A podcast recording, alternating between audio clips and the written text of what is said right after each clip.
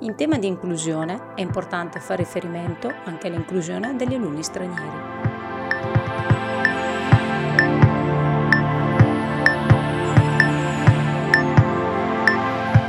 Buon pomeriggio, mi chiamo Luisa Treccani e mi occupo di legislazione scolastica, ma cercando di leggerla in chiave pedagogica e didattica, con lo scopo di trovarle applicazione nella quotidianità della vita scolastica. Se siete interessati a questi approfondimenti potete iscrivervi al mio canale e cliccando sulla campanella ricevere una notifica ad ogni nuovo video pubblicato.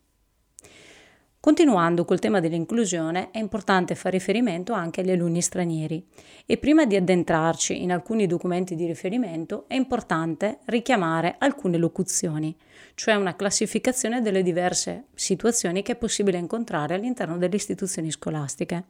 Infatti possiamo incontrare alunni con cittadinanza non italiana, che sono alunni nati in Italia ma da genitori provenienti da altri paesi sono cittadini residenti al nostro paese ma che non godono della cittadinanza italiana. Abbiamo poi alunni provenienti da ambiente familiare non italiofono, cioè alunni che possono avere anche frequentato la scuola nel paese di origine e possono avere anche una mh, competenza molto elevata, ma frequentemente difficoltà e insicurezza dal punto di vista linguistico.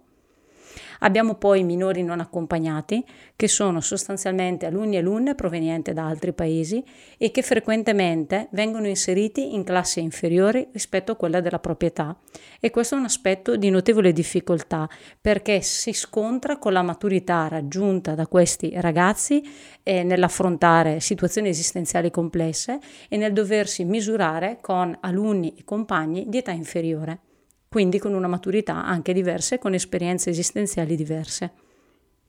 Alunni di coppie miste, che sono invece alunni con cittadinanza italiana, che frequentemente hanno maggiore competenza nella lingua italiana e conseguentemente maggiore sicurezza.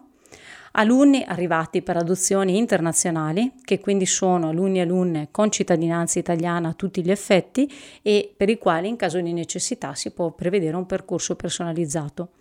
e infine gli alunni di origine nomade, che sono eh, alunni con cittadinanza non italiana e che frequentemente incontrano la difficoltà di una frequenza saltuaria e la necessità da parte dei docenti di prevedere dei percorsi personalizzati. Abbiamo cercato a grandi linee di fornire alcune locuzioni di riferimento per classificare le diverse situazioni di alunni stranieri all'interno delle nostre scuole. È importante fare riferimento ad un primo documento, che è il quadro comune europeo di riferimento per le lingue, che proprio in una prospettiva interculturale vede quanto sia importante nello sviluppo dell'identità e della personalità di ciascuno eh, riconoscere la diversità delle lingue e delle culture, perché attraverso eh, l'esperienza di questa diversità c'è la possibilità di acquisire competenze plurilinguistiche ed interculturali e acquisire anche la capacità di comunicare e di prendere parte alle realtà internazionali, interculturali, ai vari livelli.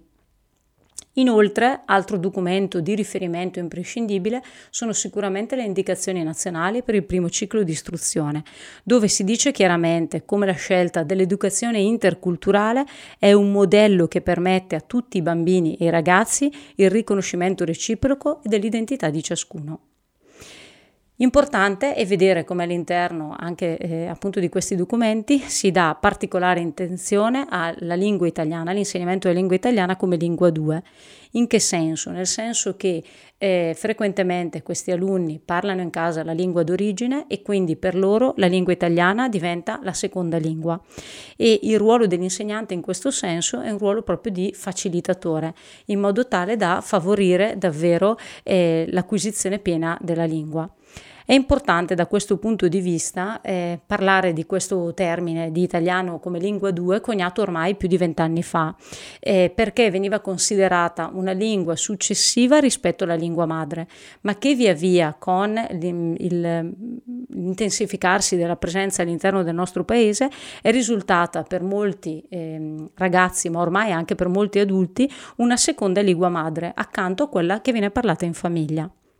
Infatti è, è, importante da questo punto di vista citare alcuni documenti di riferimento che vanno assolutamente approfonditi per poter affrontare la tematica, che sono innanzitutto il DPR 394 del 1999 in cui si spiega come gli alunni vadano iscritti alla classe corrispondente all'età anagrafica e all'atto dell'accoglienza. Abbiamo poi il documento del Consiglio d'Europa, che è il quadro comune europeo di riferimento per le lingue del 2001, ma anche eh, altri documenti elaborati dal Ministero, come per esempio il Piano Nazionale Lingua 2 del 2008-2009 del Ministero, ma anche eh, la nota ministeriale del 2013-2563, che prevede alcuni strumenti di intervento rivolti agli alunni con bisogni educativi speciali, insieme alla circolare ministeriale 8 del 2013 che prevede come questi eh, strumenti di intervento sui bisogni educativi speciali abbiano bisogno di indicazioni operative. I più recenti riferimenti sono sicuramente le linee guida del 2014 che hanno rinnovato il precedente documento 2006, il documento relativo al regolamento degli esami di Stato e del primo ciclo di istruzione con il decreto ministeriale 400, 741 2017 che discende dal decreto legislativo 62 del 2017, discendente a sua volta dalla buona scuola, dove si presta attenzione proprio alla, eh, alla valutazione dell'italiano come lingua 2 e come dicevo prima, il decreto legislativo 62 del 2017. Accanto al tema dell'italiano come lingua 2 eh, è importante poi fare riferimento a eh, tutte quelle norme che regolamentano la prima accoglienza degli alunni stranieri e che sono fondamentali perché danno un orientamento di, riferimento per capire come potersi com- mh, appunto comportare.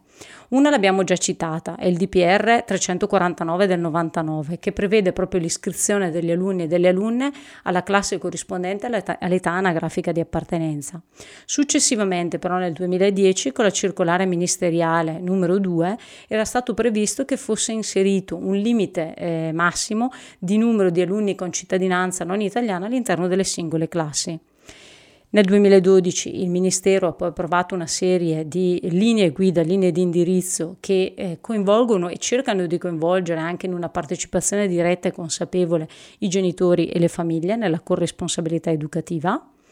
Abbiamo poi il decreto legislativo 66 del 2017 che si occupa proprio nello specifico dell'inclusione, che all'articolo 1,8 spiega proprio come la valutazione periodica e finale, trasparente e tempestiva, anche rivolta agli alunni con cittadinanza non italiana, avviene nelle forme e nei modi previsti per gli alunni eh, di cittadinanza italiana.